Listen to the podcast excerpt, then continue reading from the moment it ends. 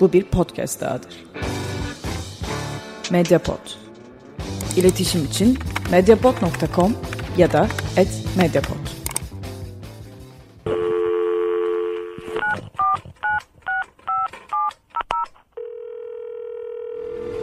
Her gün ekmeklerini böyle şikayet ediyorlardı. Olacak olan sloganların hazırlanması ve propaganda çalışmaları partiye bugün Anıtkabir'de termik santrallerin türleri tehlikeli atıklar radyasyon ve tehlikesi var. Bir ayız büyük bir zonan böyle boğazdan ziyaretçilerini bekliyor olacak. Herkese merhaba. Medyapod'da Pod 360 başladı. Ben Zeynep Gülalp.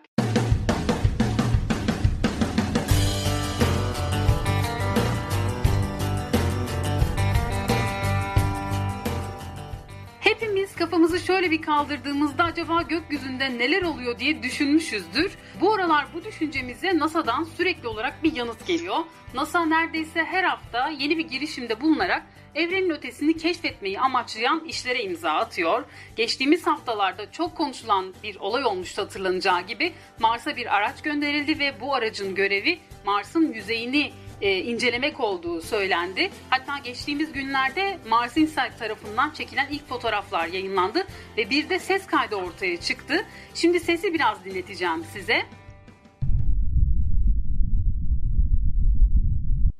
Evet, bu gelişmeler yaşanırken bir de baktık ki başka bir uzay aracı tarafından Bennu adlı asteroidde su keşfedildi.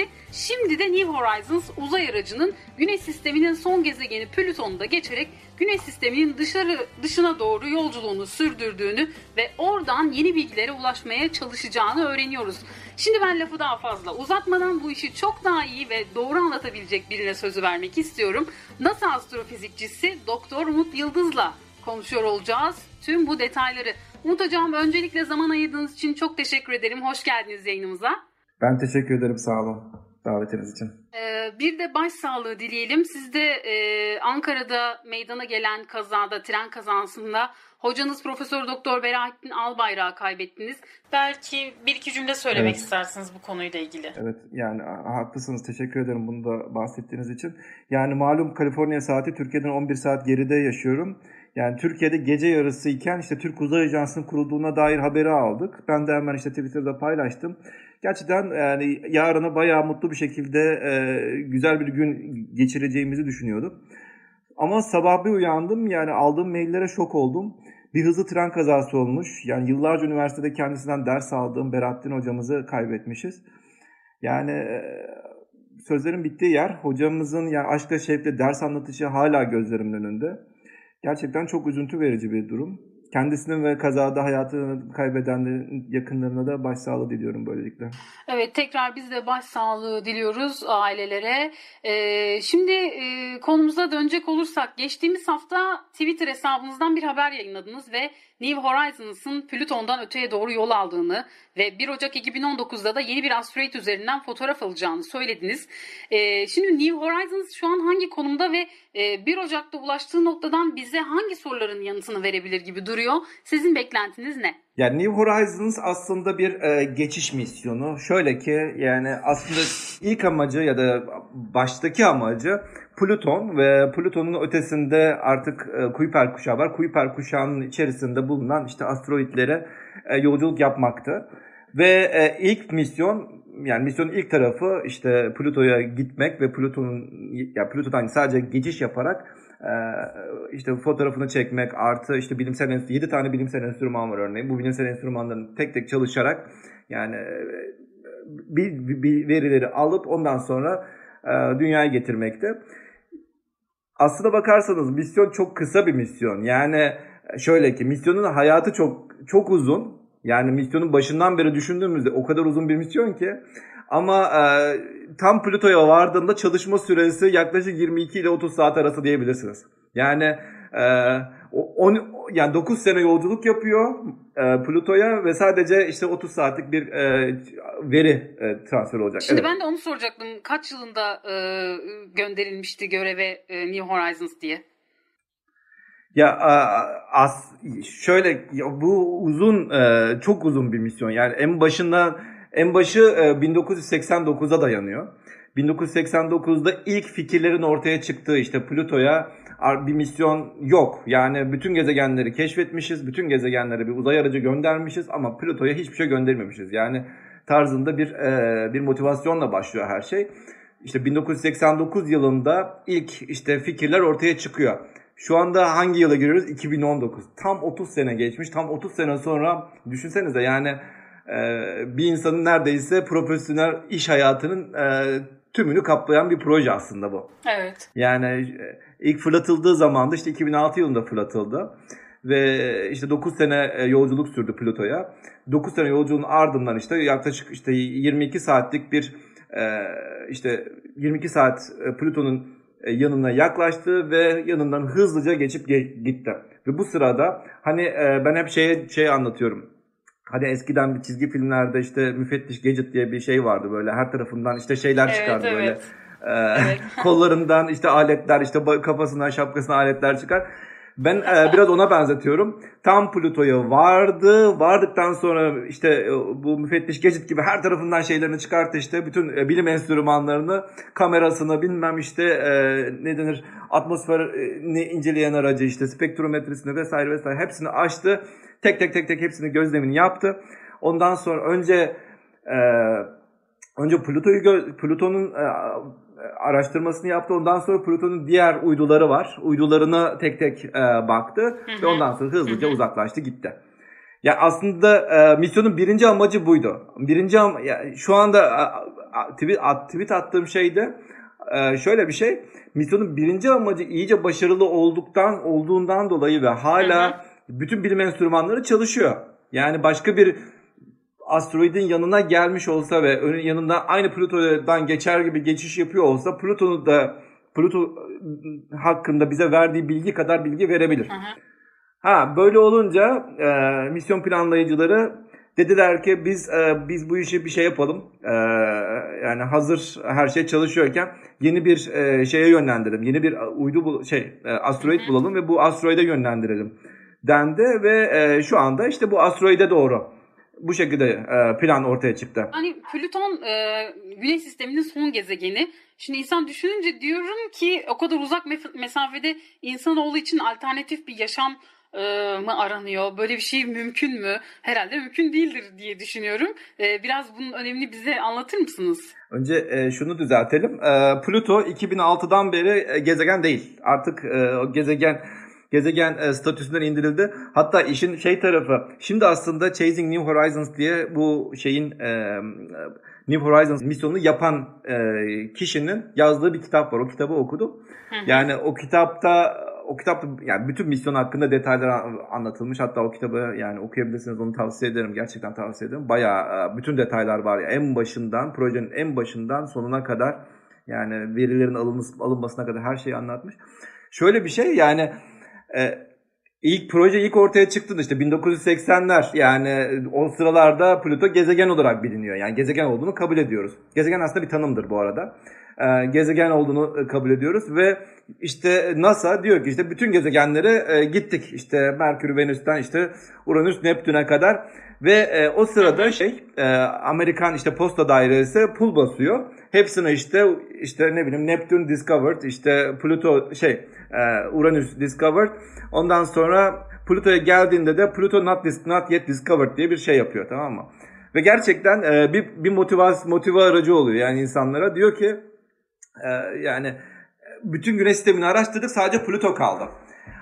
Ve Plüto'ya bir misyon hazırlamamız gerekiyor ve bu şekilde bir nevi işler başlıyor. Yani güneş sisteminde boş bıraktığımız bir şey kalmasın. Hep yani mutlaka her bir gezegene bir şeyimiz gitsin motivasyonuyla bu işler başlıyor. Ha, ondan sonra işler başladıktan sonra tabii 2006 yılında gezegenlikten düşürülüyor. Yani doğal olarak düşünsenize, yani siz Plüto'ya, en son gezegene misyon planlıyorsunuz ve gerçekten diyorsunuz ki işte güneş sisteminin sonuna biz ulaştık. Yani bizim misyonumuz ulaştı. Tam yolun ortasında şak diyorlar ki artık kusura bakmayın Plüto gezegen değil. Yani NASA büyük bir hayal kırıklığı olduğunu tahmin edebilirsiniz zaten. Ama bu gezegen değil olayı da biraz tartışmalı değil mi? Bazı kesim hani buna karşı çıktı. Bazısı hayır bu gezegen değil dedi. Bu kabul edilmedi falan. Vallahi keyfiniz bilir yani. İster kabul edin ister kabul etmeyin. Uluslararası Astronomi Birliği son kararı verir. Yani bir şeyin isimlendirilmesini, tanımlarına, her şeyi. Evet. Ve 2006 yılındaki Uluslararası Astronomi Birliği'nin genel şeyinde ne denir? Hı hı. Genel toplantısında dünyadan birçok astronom oraya gidiyor. Yani her genel toplantısına böyle sürekli astronomlar gider ve bu toplantıda da böyle bir şey ortaya çıktı. Plüto gerçekten gezegen olarak kabul edelim mi yoksa kabul etmeyelim mi? Ha, aslında şunu da söyleyebiliriz. Plüton neden gezegen kabul edilmemesi muhabbeti ortaya çıktı. Eris diye bir şey diyeyim yani parantez içerisinde şey keşfedildi. Bir de baktılar ki Plüto'dan daha büyük gözüküyor. O zaman dediler ki Eris'e de gezegen statüsü vermemiz gerekiyor. Ondan sonra bir baktılar ki Kuiper Kuşağı'nda Plüto gibi başka cisimler de, aynı benzer büyüklükte başka cisimler de bulunmaya başlandı. Ondan sonra motivasyon şu. Oho kardeşim bunların hepsine gezegen dersek işimiz var. Bir sürü varmış. Ha yani birkaç bin tane bunlardan bulduk bile yani şu anda ve biz bunların hepsini ilkokul öğrencilerine evet say bakalım çocuğun gezegenlerin isimlerini falan dediğinde nasıl aynen bak ben şu anda espri yapıyor gibi gözüküyorum ama aynen bu muhabbet orada da çıkmış. Bu çocuklara binlerce gezegen ismi ezberletemeyeceğimize göre Plüto'yu gezegenlikten çıkartalım iş bitsin tarzında bir olay oluyor. Gerçekten. Ve aynen yani bu muhabbetin neticesinde yani Eris'in keşfinden sonra direkt şeye dönüşüyor işte. De artık Plüto'yu da gezegende indirelim muhabbeti ortaya çıkıyor ve gerçekten sonuçta indiriliyor. İndirdiler. Yani Plüton'un gezegen olmamasının sebebi aslında bir nevi şey. Özellikle Amerika çok karşı çıktı. Çünkü Amerika'nın keşfettiği tek şey gezegendi. Yani Güneş sistemindeki tek gezegen Plüto'ydu. Amerikalılar çok karşı çıktı. İşte ya kardeşim olmaz öyle şey falan diye. Falan yani ama neticede Uluslararası Astronomi Birliği'nin kararı kesindir, sondur. Yani siz tartışma var bilmem ne falan filan diyebilirsiniz. Sizin kararınız, keyfiniz bilir ama şu anda Güneş sisteminde 8 tane gezegen var. Yani şey yapılabilir. Bu şekilde tanımlandı. Ha yaşamdan bahsettim. Soru aslında başka bir şeydi. Nereden nereye geçtik? Yaşamdan bahsettiniz. Aynen yaşamdan bahsettiniz. Yani yaşamla alakalı sadece Plüto değil, aslında bunu da konuşabiliriz. Yani Plüto da neler buldu, New Horizons'da konuşabiliriz. Yani Güneş sisteminin Güneş sistemindeki bazı cisimlerde özellikle birkaç tane gezegenin uydusunda, işte Jüpiter'in Europa'sında, Satürn'ün Enceladus ve Titan'ın da yüzeyindeki kabuğun altında, yüzeyindeki büyük bir buz kabuğu var. Bu kabuğun altında büyük bir okyanus keşfedildi, bulundu. Ve bu okyanusun içerisinde yaşamın oluşma ihtimali var mı yok mu? Bu soruluyor. Yani en büyük sorulardan birisi bu. Plüto'da benzer bir soru karşılaşacağız büyük ihtimalle gelecekte. Çünkü şu anda Plüto'ya baktığımızda buz volkanları görüyoruz. Yani su buzu olan volkanlar görüyoruz. Yani suyun olduğu yerde bir şekilde bir canlı yaşam bekleme şansın oluyor. Ama Plüto çok soğuk tabii. O da ayrı bir mesele. Onun herhalde nasıl çözüleceğine ilişkin falan araştırmalar yapılıyordur değil mi? Ya zaten yüzeyde beklemiyorsun bir şeyleri. Yani yüzeyin altında bekliyorsun. Yani ne kadar soğuk olursa olsun yüzeyin altında örneğin bir ısı kaynağı ne bileyim başka bir şey bulduğunda başka bir şekilde bir ısı kaynağı oluştuğunda suyu belki sıvılaştırır. Sıvılaşan suyun içerisinde de belki işte yaşam nasıl oluşuyorsa yani belki başka gezegenlerde de o şekilde oluşabilir ya da uydularda o şekilde oluşabilir. Bu araştırmalarda ilk bakılan şey su herhalde değil mi? Su varsa hayat vardır mantığında. Su varsa hayat olma ihtimali vardır mantığı. Yani ihtimal dahilinde her şey. Bunun da kaynağı zaten bizim kendi yaşam tanımımızdan geliyor. Biz çevremize bakıyorsun. Yani senin vücudunun üzerinde çok yüksek miktarda su var değil mi? İşte ineğe bakıyorsun, koyuna bakıyorsun, onda da su var. Böceğe bakıyorsun, böceğin içerisinde de su var. Yani içinde su olmayan hiçbir yaşam yok. Diyorsun ki o zaman bir yerde su varsa, canlı varsa içinde su vardır diyorsun. O halde su olmayan bir yerde yaşam yoktur diye böyle bir genelleme yapıyoruz. Yani bu bizim sadece kendi yaşam tanımımızdan kaynaklanan bir şey. Yani biz yaşamı sadece dünyada gördük ve bizim gördüğümüz gözlemlerimiz neticesinde gördük. Uzayda başka bir yerde bir yaşam bulmuş olsaydık zaten o yaşama göre yaşam tanımını genişletebilirdik. Henüz bunu genişletemiyoruz. Evet. O nedenle su meselesi çok önemli. Suyu bulmamız gerekiyor. 1 Ocak'ta isminiz Plüton'un ötesine gitsin ister misiniz diye bir kampanya da yürütülüyor aynı zamanda bu New Horizons'la ilgili. Biraz da bundan bahseder misiniz bize? Aslında bu NASA'nın neredeyse son zamanlarda, aslında son zamanlarda değil yani çok uzun yıllardır bu şekilde halkla etkileşim projeleri var. Yani örneğin bir misyon herhangi bir yere gittiğinde, özellikle uzak yerlere giden herhangi bir misyonda genelde bu isim toplama aktivitesi oluyor. Yani basitçe şöyle oluyor. Yani genelde örneğin Mars misyonları ya da işte örneğin Güneş'e giden işte misyonlar ya da işte ne bileyim her misyonda genelde şu şekilde oluyor. Misyon fırlatılmadan önce bir tane SD kart tarzında küçük bir kartın içerisinde bütün isimler kopyalanıyor. Tamam, küçük bir şey yani küçük ağırlık sonuçta götüremezsiniz. Yani insanların sertifikaları tonlarca ağırlıkta böyle bir şey düşünülemiyor zaten. Herkesin ismini bir SD kartın içerisinde yazılıyor. Bu bir SD kartta şeyin içerisinde misyona yapıştırılıyor. Misyonda gideceği yere varıyor ve biz de mutlu oluyoruz. Yani bizim işte ismimiz o gideceği yere gitti tarzında. Yani bu halkın bir şekilde hem misyondan dikkatini çekmek için, hem misyondan haberdar olması için, hem misyon amaçlarından haberdar olması için, hem NASA'nın insanların ne yaptığını bilmesi için. Çünkü NASA bir public organizasyon, kamu organizasyonu, kamu kurumu. Yani kamu kurumu olunca insanların vergileriyle işleyen bir kurum. Doğal olarak insanlar da, Amerikan halkı bu konuda çok hassastır zaten. Vergilerimi nerede kullanıyorsunuz diye soru sorarlar yani. Ve NASA'da bunu insanlara direkt etkileşime girerek gösteriyor. İşte halkla ilişkiler bölümleri, çok gelişkin halkla ilişkiler bölümlerindeki işte bu tür aktivitelerle yapılıyor. Bu nedir? Bu da burada aslında biraz bu bahsettiğimden farklı bir şey yapılacak. Dediğim gibi misyon çok önce 2006'da gönderiyor. Yani gidip de şu anda yapamazsınız yani o misyonun üzerine bir parça gönderemezsiniz. Onun yerine şöyle yapılacak. Misyon işte New Horizons tam işte bu Ultima Thule ismindeki asteroide vardığında dünyadan bu isimlerin olduğu gönderecek. Veri sinyali gönderilecek. Ve orada diyeceğiz ki işte benim adım işte Umut Yıldız, işte sizin adınız bu şekilde direkt işte merhaba Ultima Thule dedik diye böyle mutlu olacağız. Yani bu bir nevi halkla etkileşim aktivitesi. Bunu yapmanızı tavsiye ederim. Yani zaten bunun yayınlandığından birkaç gün sonra son tarih olacak. Yani hala vaktiniz varsa bildiğim kadarıyla 21 Aralık'ta son tarihi. Zaten herhalde linki de veririz zaten. Biz sizin programa konuk olacağınızı duyurmuştuk Twitter'dan. Bir kullanıcı da hemen bir soru göndermiş bu New Horizons'la ilgili.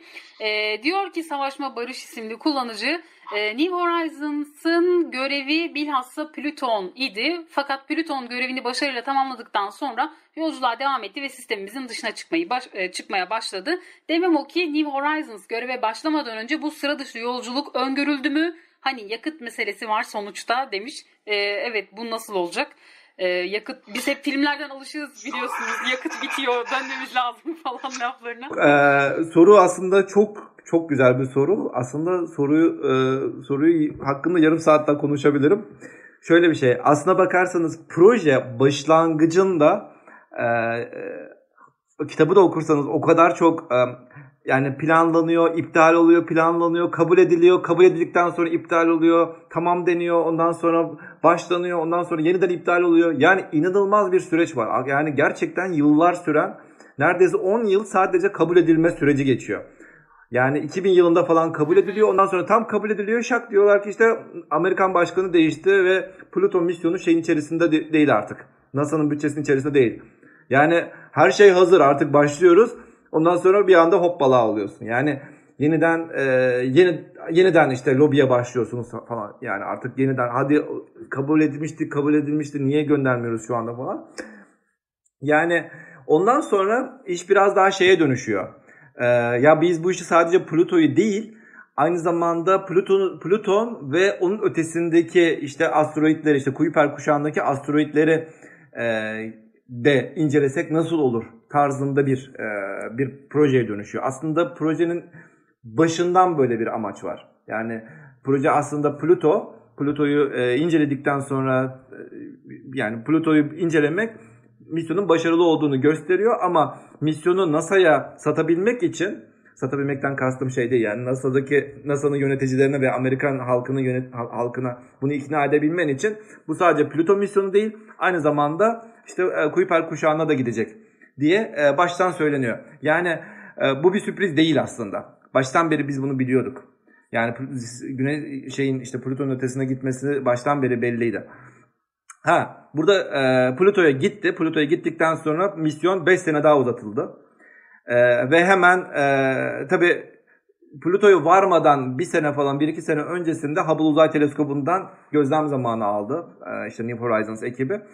Ve Plüto'yu geçtikten sonra herhangi bir yol üzerinde herhangi bir asteroide yaklaşabilir miyiz diye bir şey yapıldı. Bir proje yazıldı. Ve Hubble Uzay Teleskobu da gerçekten zamanı verdi ve ciddi saatlerce arandı. Yani o bölgede küçük asteroidler arandı. Ve tam yolu üzerinde bir tane asteroid bulundu. İşte Ultima Thule dediğimiz, şu anda Ultima Thule ismini verdiğimiz bir asteroid bulundu. Ve bulunduktan sonra misyon hazırlandı. Yörünge hesaplamaları falan yapıldı. Ve işte 4 sene sonra 1 Ocak 2019'da tarih aslında çok ilginç bir tarih gibi geliyor ama ki öyle geliyor değil, öyle zaten 1 Ocak yani istesen denk getiremezsin falan ama gerçekten denk getirildi. Yani misyonu oraya şu an yani bittikten sonra Plüto'yu geçtikten sonra misyon direkt o tarafa doğru yönlendirildi. Ve 1 Ocak 2019 tarihinde akşam saatinde yapacak. Tam oradan geçiş yapacak. Hızlıca geçiş yapacak ve hemen dediğim gibi yine müfettiş Gecip gibi bütün şeylerini, kameralarını, her şeyini çıkartacak. Verileri alacak ve yavaş yavaş dünyaya gönderecek. Yani aslında en başından beri biliniyor. Yakıt meselesi söylenmiş burada. Yakıt şöyle bir şey. Zaten Güneş sisteminin dış gezegenlere doğru yaptığınız birçok yolculukta şimdi genelleme yapmış olmayayım çünkü Juno güneş enerjisiyle çalışıyor. Ama genelde güneş sisteminin dışına doğru yapılan yolculuklarda nükleer kullanılır, plütonyum kullanılır. Burada da nükleer yakıt kullanıldı. Ve nükleerle çalıştığından dolayı öyle çok basit bir yakıt problemi var diye düşünemiyoruz. Sadece manevralar için gerekiyor Manevralar için farklı bir yakıt gerekiyor. Ama sistemin enstrümanların çalışması için elektrik üreten şey plütonyumdan geliyor. Ve plana göre de 2021 yılında misyonu sonlandıracaklar. Ama burada bir ama koymam lazım. Hiçbir misyon vaktinde bitmiyor. Yani genelde o kadar iyi uzay araçları o kadar iyi yapılıyor ki yani her misyon devam edebiliyor. Sonunda daha da gidebiliyor yani. Yakıt gittiği sürece yani kendi kendini bozmadığı sürece genelde misyonlar hep uzatılır. Anladım. Yani bu asteroidden sonra yoluna devam edebilir herhalde yani anladığım kadarıyla siz söylediklerinizden. Aynen. Yani başka bir şey bulsalar yol üzerinde onu da alırlar. Yani zaten 2030 yılına kadar rahat uzayacağına eminim. Bildiğim kadarıyla da 2040 civarına kadar da nükleer yakıt devam edebiliyor. Hala çalıştırabiliyor sistemi. Yani çok heyecanlı bir yolculuk. Aynen. Voyager gibi Güneş sisteminin dışına çıkacak bir misyon olacak bu. Zaten o kadar hızlı bir hareket yapıyor ki yani öyle böyle değil gerçekten çok hızlı hareket ediyor. Yani ondan dolayı zaten flyby dediğimiz misyon yani Plüto'ya gitmişken hazır dursun orada çevresinde bir dolansın 2 tur atsın falan filan öyle bir muhabbet yok yani. Onu durdurmak için ayrı yakıt gerekiyor. O yakıtı da koyacak bir şey olmadığından dolayı. Yani geçip gidiyor her türlü. Peki bu yakıt bitince ne olacak peki yani? O kendi kendini mi parçalayacak, yok edecek orada? Yakıt bitince bir asteroide dönüşecek. Metal bir asteroide dönüşecek. Yani insan yapımı bir asteroid. Bizim bir New Horizons vardı ne oldu falan diye. Yıllar sonra da diyorum ona bakmaya gidilir belki. Aynen öyle yani. Yani insanlar gider mi gitmez mi tabii bilmem kaç yüzyıl sonra... Yani öyle bir teknolojiye ulaşabiliriz ama yani Ama Güneş sisteminin dışına doğru yol almaya devam edecek. Yani onun işi artık o yani. Çünkü çok hızlı zaten. Durma şansı zaten yok. Herhangi bir şeye çarpmadıktan sonra bu bir problem olmaz. Zaten misyondakilerin en büyük sorunu da oydu şeyde. Tam Plüto sistemine vardığında, çünkü Plüton'da 5 tane uydusu bulundu. Yani küçük bir şey ama küçük bir cüce gezegen ama yani 5 tane uydusu var yani öyle yani çevresinde de bir şeyleri toplayabilen bir şey. Ya, o kadar hızlı ki yani bir pirinç tanesi, küçük bir taş parçası bile yani bir yolun üzerinde küçük bir pirinç tanesi bile çarpsa yani direkt deliği deler ve geçer yani. İçinden delik deler ve geçer yani. O kadar hızlı bir şey. Ondan dolayı yani bir mermi gibi olur yani. Düşünsenize çok hızlı gidiyorsunuz. Bu sefer siz gidiyorsunuz yani. O orada duruyor olsa bile, ki durma diye bir şey yok zaten de yani. O orada duruyor olsa bile siz onun içerisinden geçtiğiniz anda bütün sistemi paramparça edebilir yani. Ve şu ana kadar tamamen şey yani ne denir? Şans eseri hiçbir şey olmadan gitti. Devam ediyor yani. Hala devam ediyor. Ki Kuiper Kuşağı'nın yöresinde çok yoğun taş, asteroidler olduğunu bildiğimiz halde hala bir sorun olmadı şu saate kadar. Evet, önümüzdeki günlerde sonuçları gördükçe biz de heyecanımızı biraz daha bastıracağız umarım. Ay bir dakika şunu da söyleyeyim. Aslında sonuç görmekten bahsederken şimdi sonuç da şöyle bir şey. Bu yani o Ultima Thule asteroidi o kadar küçük ki yaklaşık 30-35 kilometre civarında bir şey. Yani şu anda bir hata payı yapsanız bile 5 milyar kilometre öteden bahsediyoruz. Bir hata payın bile 30-35 kilometre hata payın zaten olur, tamam mı? Yani senin ne kadar hata yaparsan ne bileyim yani yüzlerce kilometre hata payın vardır. Ve sen şu anda 5 milyar kilometre ötede 35 kilometrelik bir şeyin çevresinde şeye yaklaşmaya çalışıyorsun. Ona çarpmadan yaklaşmaya çalışıyorsun. Burada yani çok ilginç bir noktada şu. Şimdi yaklaşıyor, yavaş yavaş fotoğraf çekmeye başlayacak. Ve insanlar da örneğin 1 Ocak 2019'da biz bu kadar şey yaptık işte ne denir halka haber verdik. Doğal olarak insanlara da birkaç tane fotoğraf göndermemiz gerekecek diyecekler deniyor. Doğal olarak biz de onu bekliyoruz değil mi ilk başta hemen fotoğraf göndersinler. Evet o asteroidin fotoğrafını alalım tarzında. Evet. Ve işin çok ilginç tarafı hemen birkaç tane fotoğraf çekecek ama asteroidin hangi fotoğrafta olduğunu bilemeyeceksin. Yani birkaç tanesi boş uzay fotoğrafı olacak ve ama oradan buraya sinyalin gelişi zaten kaç 5 saatten fazla sürüyor yani 4,5-5 saat falan sürüyor yani. Ve her bir sinyalin gelmesi zaten bu kadar sürüyor. Sen de böyle en iyi fotoğrafı bulmaya çalışıyorsun ama yani orada senin test edebilme şansın yok. O nedenle 1 Ocak'ta ilk fotoğrafta neyi alacağımızı bilmiyoruz. Onlar da bilmiyor yani misyondakiler de bilmiyor. Ya gerçekten boş uzayın fotoğrafı vardır. Bir sonraki karede şey çıkacaktır örneğin asteroid çıkacaktır ya da bir sonrakinde çıkacaktır. Onun için öyle bir şans deneyecekler. Bakalım tutturabilecekler mi? Şimdi sizi bulmuşken ben diğer merak ettiğimiz soruları da kısa kısa cevap almak istiyorum. Öncelikle Mars Insight hakkında birkaç soru soracağım size. Şimdi program başında 26 Kasım'da başarılı bir şekilde iniş yaptı dedik ve hatta ilk görüntülerini gönderdi. Bir de Mars'taki rüzgarın sesi olduğu belirtilen bir ses duyduk. Dünyadaki rüzgar sesini andıran bir ses olduğuna yönelik yorumlar geliyor.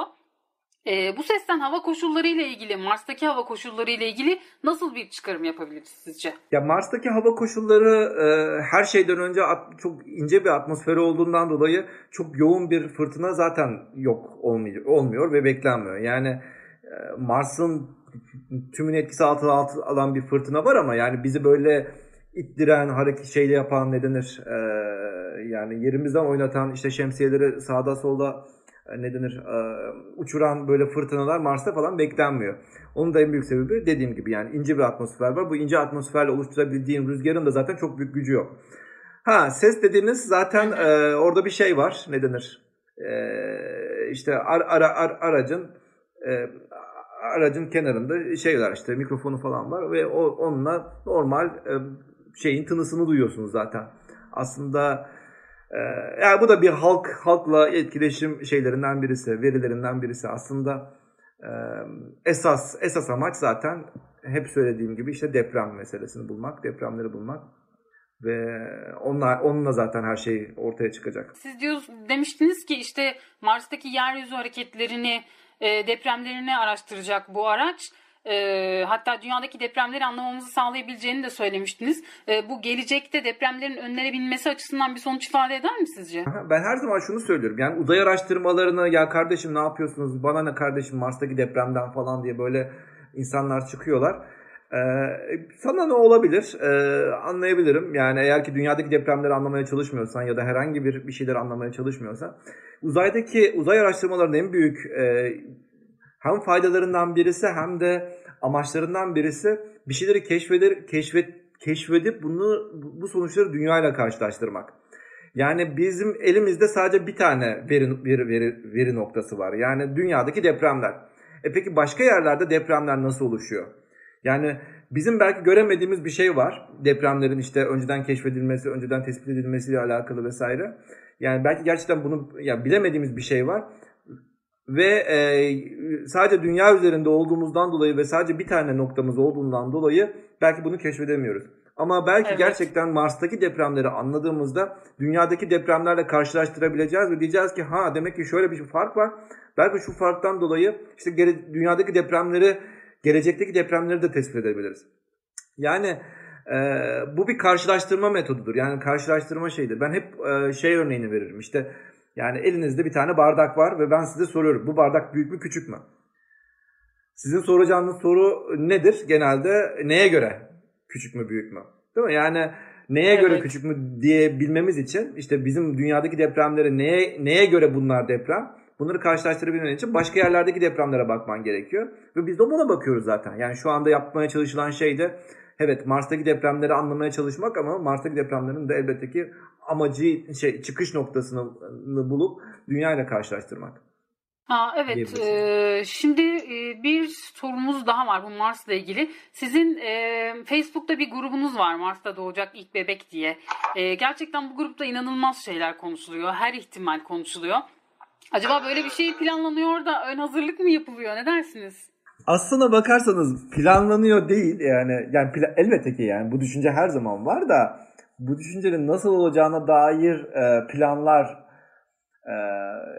planlar demeyeyim de yani nasıl olacağına dair düşünceler düşünme egzersizi yapıyoruz biz şu anda. Mars'ta doğa grubumuzun adı şu anda burada dinleyen arkadaşlarımız da Facebook'taki bu gruba bulabilirler. Mars'ta doğacak ilk bebek grubun ismi. Buna girdi. Şu anda neredeyse 2000-2500'e falan yaklaştı herhalde gruptaki üye sayısı. Ve her gün çok ilginç sorular geliyor. Ya her ihtimalle konuşuluyor yani. Acayip bir şey. Olay o zaten. Yani her ihtimale konuşmamız gerekiyor. Bu bir disiplinler arası bir olay. Yani çocuk doğacak. İşte zaten bir tıp öğrencisi bir arkadaşımızla beraber kurduk bu grubu. İşte Akdeniz Üniversitesi'nde tıp fakültesinde Yıldızhan Solaç. Onunla beraber kurduk. Baştan düşündük işte Mars'ta çocuk nasıl doğar? Basit bir soru gibi gözüküyor ama işte gerçekten böyle dünyadaki bir hamileliğe bakıyorsun. Acaba işte örneğin bir kadının ihtiyacı olan işte şeyler bir anda düşünüyorsun işte şuna ihtiyacı var. O anda şu soruyu soruyorsun. Ya Mars'ta buna ihtiyacı olduğunda ne yapılır? Ne yapabilir? Yani bu soruyu soruyorsun ve ondan sonra ya yok ya Mars'ta hiç alakası yok ya Mars'ta böyle bir şey olamaz falan demeye başladığın anda işte orada soru çıkıyor ortaya. Ve ondan sonra da düşünüyorsun işte yani buna karşı ne yapabiliriz? Nasıl bir önlem alabiliriz? Nasıl bir düzeltme alabiliriz? Bilmem ne vesaire. Yani böyle bir şey ihtimal yani bir gün doğacak. Evet elbette Mars'ta bir gün bir çocuk doğacak. Yani istediğiniz kadar ya etik olarak işte Mars'ta çocuk doğsun işte doğar mı işte onu orada işte ne denir deney çocuğu deney faresi gibi böyle şey yapamazsınız falan tarzında düşünceler olabilir ama eninde sonunda belki 50 sene sonra belki 100 sene sonra bu çocuk doğacak orada ve biz de sadece şu anda beyin jimnastiği yapıyoruz. Bu çocuğun ihtiyacı olacak ya da annenin ihtiyacı olacak ya da babanın ihtiyacı olacak şeyleri önceden tespit etmeye çalışıyoruz. Belki geleceğe dair bizim de belki güzel araştırma grupları kurabiliriz yani bununla alakalı bir şeyler yapabiliriz. Gerçekten ilgisi olan arkadaşların yani şu anda bunun dinleyen ilgisi olan insanların gerçekten girip orada sorular sormasını ya da sorulan sorulara fikir üretmesini dilerim. Şimdi Umut Hocam, Türkiye Uzay Ajansı kuruluyor diye hafta içinde bir haber yayınlandı. Resmi gazetede de yayınlandı. Siz haberi duyduğunuzda neler hissettiniz? Nasıl karşıladınız? Haberi duyduğumda elbette ki çok heyecanlandım. Yani sonuçta yıllardır beklenilen bir şey. Yani 94'te ilk TürkSat 1A'yı fırlattık, düştü. 1B devam etti. Yani ama ondan beri bugün yarın Türk Uzay Ajansı kuruluyor. Ben de üniversiteye 98'de girmiştim. Ve 98'de ayrı bir şey vardı, işte o gün de kurulacaktı. Yani yıl oldu 2018. Yani aslında çok uzun bir maratondan bahsediyoruz. Bayağı uzun süredir bu şey var, yani ne denir, bu hikaye ortada. Ama bugün yarın diye bir türlü şey olmamıştı. Ne denir? İlerleyememişti. Çok çalışmalar vardı. Yani taslağı hazırlandı, meclise sunuldu vesaire vesaire. Birçok badireleri atlattı. Neticede kuruldu. Şimdi şu var. Ben her zaman şunu söylüyorum. Yani bu tür uzay ajansı konusundaki en önemli nokta, uzay ajansının varlığından öte insan faktörüdür. Yetişmiş insan faktörüdür. Yetişmiş insan olmadan gidip de uzay ajansı kurduk, işte Mars'a gidiyoruz, Ay'a gidiyoruz, bilmem ne falan filan olmuyor. Yani yeterince insan olması gerekiyor. Yetişmiş insan olması gerekiyor. İşte Türkiye'nin, yani uzay ajansının varlığı, belki umut ediyorum ki insanların yetişmesi için bir vesile olabilir.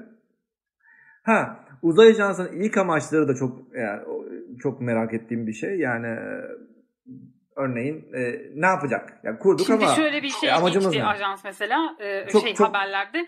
Cumhurbaşkanı'nca belirlenen politikalar doğrultusunda milli uzay programının hazırlanarak hayata geçirilmesi için çalışmalar yürütülecek deniliyor. Evet. Yani ben de onu merak ediyorum, işte amacımız ne? Yani uzay ajansı kurduk. Tamam, teşekkür ederiz. Amacımız ne? Ne yapacağız? Yani bunu ben bilmiyorum, bakın ben bilmiyorum bunu gerçekten. Yani Ay'a mı gitmek istiyoruz? Ne yapmak istiyoruz? Sanırım bu da Cumhurbaşkanı'nca belirlenecek. Yani buna bizim katkı verme, ya bu amaca yönelik katkı verme şansımız olacak mı olmayacak mı bilmiyorum. Ama gerçekten amacımızın ne olduğunu öncelikle bilmemiz gerekiyor. Yani biz diyorum işte, yani örneğin zaten ilk duyduğum anda hemen tweet attım. Uzay ajansı kuruldu. Ve umuyorum ki çok insan yetişir. Yani benim en büyük derdim zaten insan yetişmiş olması. Yetişmiş insan gerekiyor. İnsanlar olduktan sonra her şey olur. Şimdi plan ortaya çıkması gerekiyor. Ondan sonra bütçenin ortaya çıkması gerekiyor. Yani ne yapacağız, neyle yapacağız? Yani bu iki sorunun cevabı olduktan sonra o zaman yorum yapayım. Ama şu anda evet, uzay ajansı kuruldu. Tamam, teşekkür ederiz. Yani benim şeyim Ben gerçekten amacını merak ediyorum. Ne için kuruldu? Ne yapacağız? İlk projemiz ne olacak? Tarzında. Yani Amerika'nın, işte NASA'nın ilk kuruluşuna baktığımız, işte 1958 yılında kuruluyor. 1969'da Ay'a gidiliyor. Kennedy işte 1961'deki o konuşmasını yapmamış olsa, işte 10 yıl sona ermeden Ay'a gideceğiz diyor ve Ay'a gidiliyor. Yani amaç baştan belirlendi, işte 58'de NASA kuruldu, amaç belirlendi, Ay'a insan göndereceğiz dendi, ondan sonra da Ay'a gidildi. Yani biz şimdi uzay ajansını kurduk, amacımızı belirlememiz gerekiyor. Yani çok zor bir amaç belirleyelim ki insanlar bu amaç çevresinde kenetlensin ve ulusal bir şey politikası haline gelsin. Evet kardeşim, ne olursa olsun Ay'a gideceğiz, ya da ne olursa olsun biz de Mars'ın çevresine bir yörünge uydusu göndereceğiz tarzında bir amaç istiyorum sadece. Benim beklentim şu anda bu. Yani bütün hislerim benim şu iki şeyi merak ediyor. Umut Hocam, şimdi size bir soru daha gelmiş takipçilerden. Melisa Tekin diyor ki solar sistemde şu ana kadar araştırmalara göre dünya dışı yaşam bulunamadı. Fakat Andromeda ve başka galaksilerde olma ihtimali yüzde kaç ve bunu ne zaman öğreneceğiz diyor. Kısaca bunu da cevabını alalım.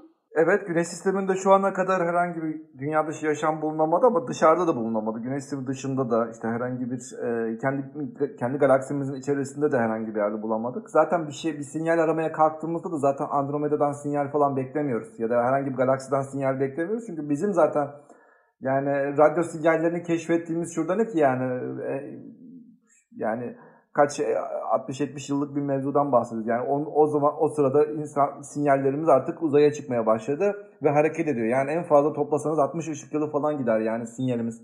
60 ışık yılı da gerçekten mahallemize baktığımda kapının eşiğinden daha çıkmamış bir sinyal. Yani mahalleyi düşünüyorsun. Bu bizim mahallemiz güneş sistemi. Yani mahalle de değil hatta. Şehrimiz güneş sistemi olsun. Biz daha kapının eşiğinden çıkmadık yani. O kadar söyleyeyim yani. Ve öyle olunca bizim zaten başka galaksilerde falan yaşam bulma şeyimiz zaten yok. Ama yani ihtimal soruldu zaten. Doğru, ihtimal sorulmuştu. İhtimal olma ihtimali. İhtimal her zaman var. İhtimal var. Yani ihtimale kimse bir şey diyemez. Elbette ki ihtimal var. Yani ama işte her şey şeyde bitiyor ya. Yaşam, neye yaşam diyoruz? Yaşamın tanımında bitiyor.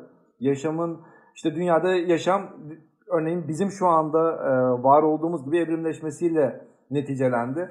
Başka bir yerde, başka atmosfer ortamlarında, başka işte ne denir toprak bileşenleriyle acaba nasıl farklı yaşam oluşabilir? Yani orada oluşacak yaşamda örneğin göz olacak mı ya da kulak olacak mı ya da göz varsa da bizim gördüğümüz ne denir dalga boylarına mı hassas yoksa başka dalga boylarına mı hassas olacak? Yani işte filmlerde ya da işte son ne denir? Hani bileyim yine 60-70 yıldır böyle şey muhabbetleri var da yani işte 1947'de işte Rodri'den beri işte aynı uzaylı portresi var işte. Gözleri patlak, yeşil bilmem işte kafası böyle şişkin bir uzaylı profili var da yani gerçekten uzaylıdan beklediğimiz tip o mu?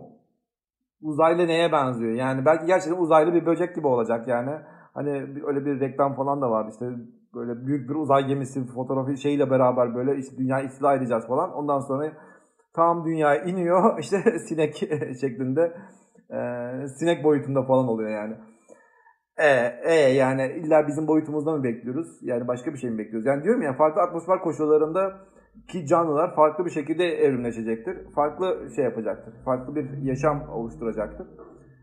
Yaşamın ne olduğunu öncelikle başka bir yerde bulup onunla yaşamın tanımını genişletmemiz gerekiyor. O da henüz olmadı. Ne zaman olacağını da bilmiyoruz. Şimdi bu hem kişisel bir merak hem de Twitter'dan bir kullanıcının sorduğu bir soru. MK Atatürk 1907 isimli kullanıcı diyor ki uzay filmleri arasında gerçeği yansıtan veya gerçeğe yakın olan filmler hangileri? Yıldızlar Arası ve Marslı gibi filmler mi? Demiş. NASA çalışanlarına göre şimdi buna ben bir ek yapacağım. En kötü film sanırım geçtiğimiz yıllarda Gravity olarak dile getirilmişti. Sizin en beğendiğiniz uzayda geçen film hangisi? Bunu merak ediyorum açıkçası. Uzayda derken yani dikkat ederseniz son zamanlarda bilim kurguyu bilimle birleştirme trendi yükseldi. Yani gerçek yani eskiden bilim kurgu dediğinde işte örneğin Star Wars dediğimizde Yıldız Savaşları'nda yani ne denir gerçekten tam bir bilim kurgudur Star Wars. Ama birçok ne denir yani bilimsel olarak baktığında çok saçma sapan şeyler de vardı yani. Bilime yani ne denir yani bu da olamaz dediğim bir sürü şey var örneğin tamam mı yani Star Wars'ın içerisinde. Ama özellikle şu son zamanlarda yapılan filmlerde gerçekten böyle bilim insanlarını da danışman olarak alıp ya bu olur mu tarzında sorular soruluyor. Ve o şekilde senaryolar yazılıyor. İşte bunlardan ikisi işte Yıldızlar Arası şey işte Interstellar filmi. Caltech'ten Kip Thorne'un danışmanlığında yapılmış bir film. Ve yani Kip Thorne gerçekten ben bu filmdeki her şeyin, her bir sahnenin gerçekten bilimsel açıklaması olacak şekilde yaptırdım dedi. Yani teorik fiziğe göre bildiğimiz teorik fizik yasalarına şey yasaları değil mi? Teorik fizik anlayışına göre Interstellar'da birçok şey yani bilimsel olarak doğru. Marslı filminde de yani Andy Weir elinden geldiği kadar işte bilime ya da gerçeğe yönelik, gerçeğe yakın bir senaryo yazdı. Bu çünkü bu aralar çok tutuyor yani. Çok abartılan şeyler artık tutmuyor herhalde yani. Çünkü çok fazla tükettik. Bilim kurguyu da çok tükettik. Yani bizim neslimiz ne denir, kitap okuyan bir nesildi. Şu anda çocuklar, gençler artık kitap okuma şeyi kalmadı. Yani insanlar eskiden bilim kurgu, vay çok güzeldi bilim kurgu kitabı falan filan dediğin şeylerin çok benzerlerinin filmlerini izliyor artık insanlar ve doydu artık bu tür şeylere de. Yani abartılı bilim kurguya doymuş oldular. Ve neticede şu anda da yani o nedenle gerçeğe yakın şeyler çok daha şey görüyor. Dizilerden de şeyi çok sevdim ya. Altered Carbon var örneğin. Türkçesini nasıl çevirdiler bilmiyorum. Değiştirilmiş karbon mu artık? O dizi var. O diziyi çok sevdim. Yani yakın bir gelecekte olası bir şeye benziyor yani. Olası beyin transferi. İnsanların beyni bir yerde yani çiplerde sabit olmak üzere vücutlarını değiştirebiliyorlar. Yani olabilir.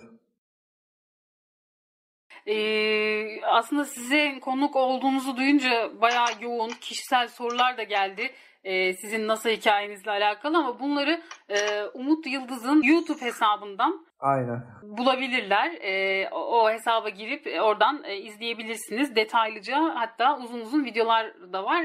İzleyebilirsiniz. Bize vakit ayırdığınız için çok teşekkür ederiz yoğunluğunuz içerisinde. Umarım başka bir program daha yaparız sizle. Daha geniş başka konuları da konuşuruz. Çok teşekkür ederiz Umut Hocam. Tabii ki. Ben teşekkür ederim davet ettiğiniz için. Sağ olun.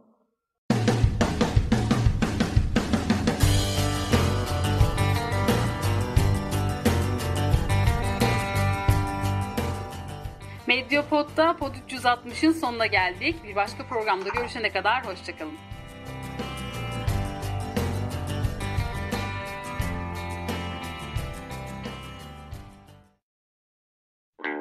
Bağımsız medyaya destek olmak için patreon.com/medyapod. Medyapod'un podcastlerine ulaşmak için Spotify, Google Podcasts, iTunes ve Spreaker'a bakabilirsiniz.